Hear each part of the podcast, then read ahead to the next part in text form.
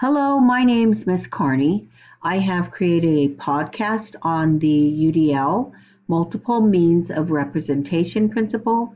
This is a brief summary of the Universal Design for Learning UDL Multiple Means of Representation Principle. You will uh, be able to share if you want to review it or listen to it again on a shared link and a QR code after it is posted online on our um, our course website. So this is actually a podcast of which we have been tasked to create uh, as part of our assignment so that we can share information about the universal design for learning. So um, while doing this, I wanted to discuss the core principle number one of UDL, and uh, I'm going to explain it in a way that is more organic for me. And so it is going to focus on the multiple means of representation component, and I'll explain what it is and how it should be understood and implemented to support all students. So, the first myth that I learned about that I find is very uh, important to understand is that UDL is not created for students with special needs who have IEPs. So that is the first myth that I thought about when I learned about it. So I said that's a good one to talk about. So the myth is created for students with special needs UDL is created for students with special needs who have IEPs. Myth number one. No, it is a pedagogy to help all teachers design curriculum that targets the core content uh, learning for all students. So there are specific targets of learning and there are curriculum designs that also target the core content of all students. So moving on to number two.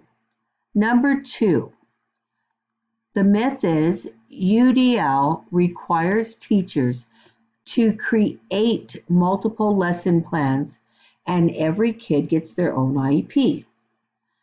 Mythbuster, no. It is a learning design that uses universal supports that can benefit all students with standard, predictable supports that are universal across the environment. So, no. The myth is UDL requires teachers to create multiple lesson plans and every kid gets their own IEP, and the answer is no. Myth number three UDL is too expensive to implement. No, it requires time and commitment to ensure that all learners needs are supported.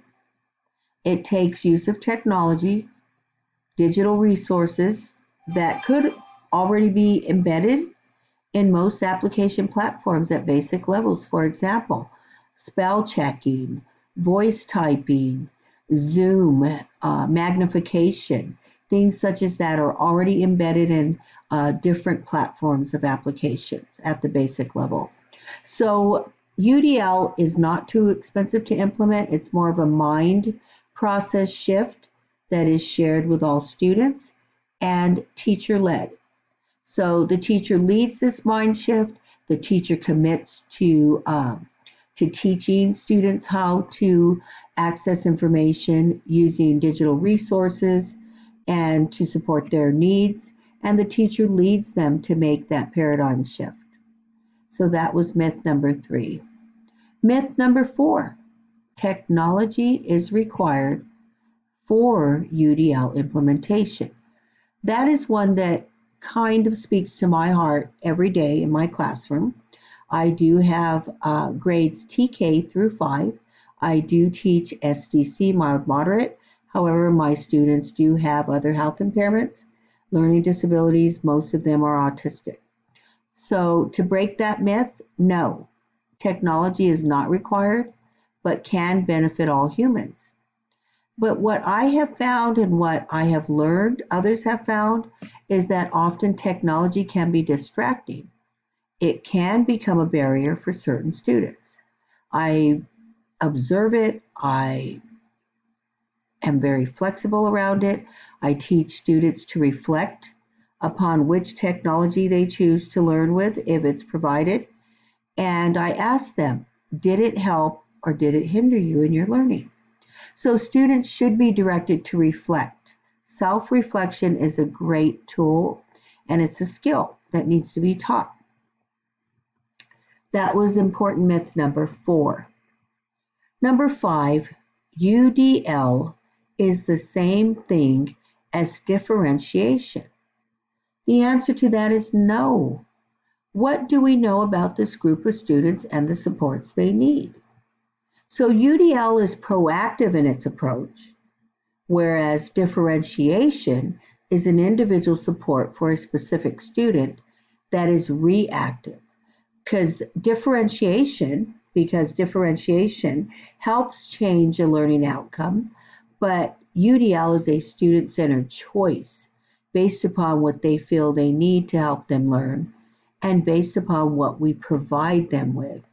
So, all students, uh, in essence, all students can utilize UDL strategies, and it is a pedagogy to help all teachers design curriculum that targets core content information.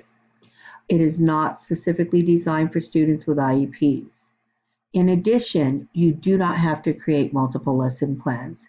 And the key uh, words here are predictable supports. So it is a learning design that uses universal supports that will benefit all students with standard uh, across the environment supports, predictable supports. In other words, uh, all across the school site, teachers are learning Heggerty, phonics, Heggerty, and there's a process to teaching phonics. If we all follow this process and the students are having predictable supports in learning to read, and they go from kindergarten to first grade and first grade to second and second to third, following the different levels and the predictable supports, there will be much success. In addition, UDL is not too expensive to implement. It does take commitment and strategies. And you don't always have to use technology for UDL implementation. And of course, last but not least, UDL is not the same thing as differentiation. So, whereas differentiation is reactive, UDL is uh, proactive. And I'd like to share with you a resource that I gained access to from our course which is called EDU 620. And so I wanted to share a couple things before I share the video. But the Universal Design for Learning Guidelines are a tool used in the implementation of UDL, and the uh, the representation is known as the what of learning. So if you look here, representation for resourceful, knowledgeable learners present information and content in different ways. And that's just a visual representation. You won't be able to see it during the podcast, but this is also in video form. So I would like you to listen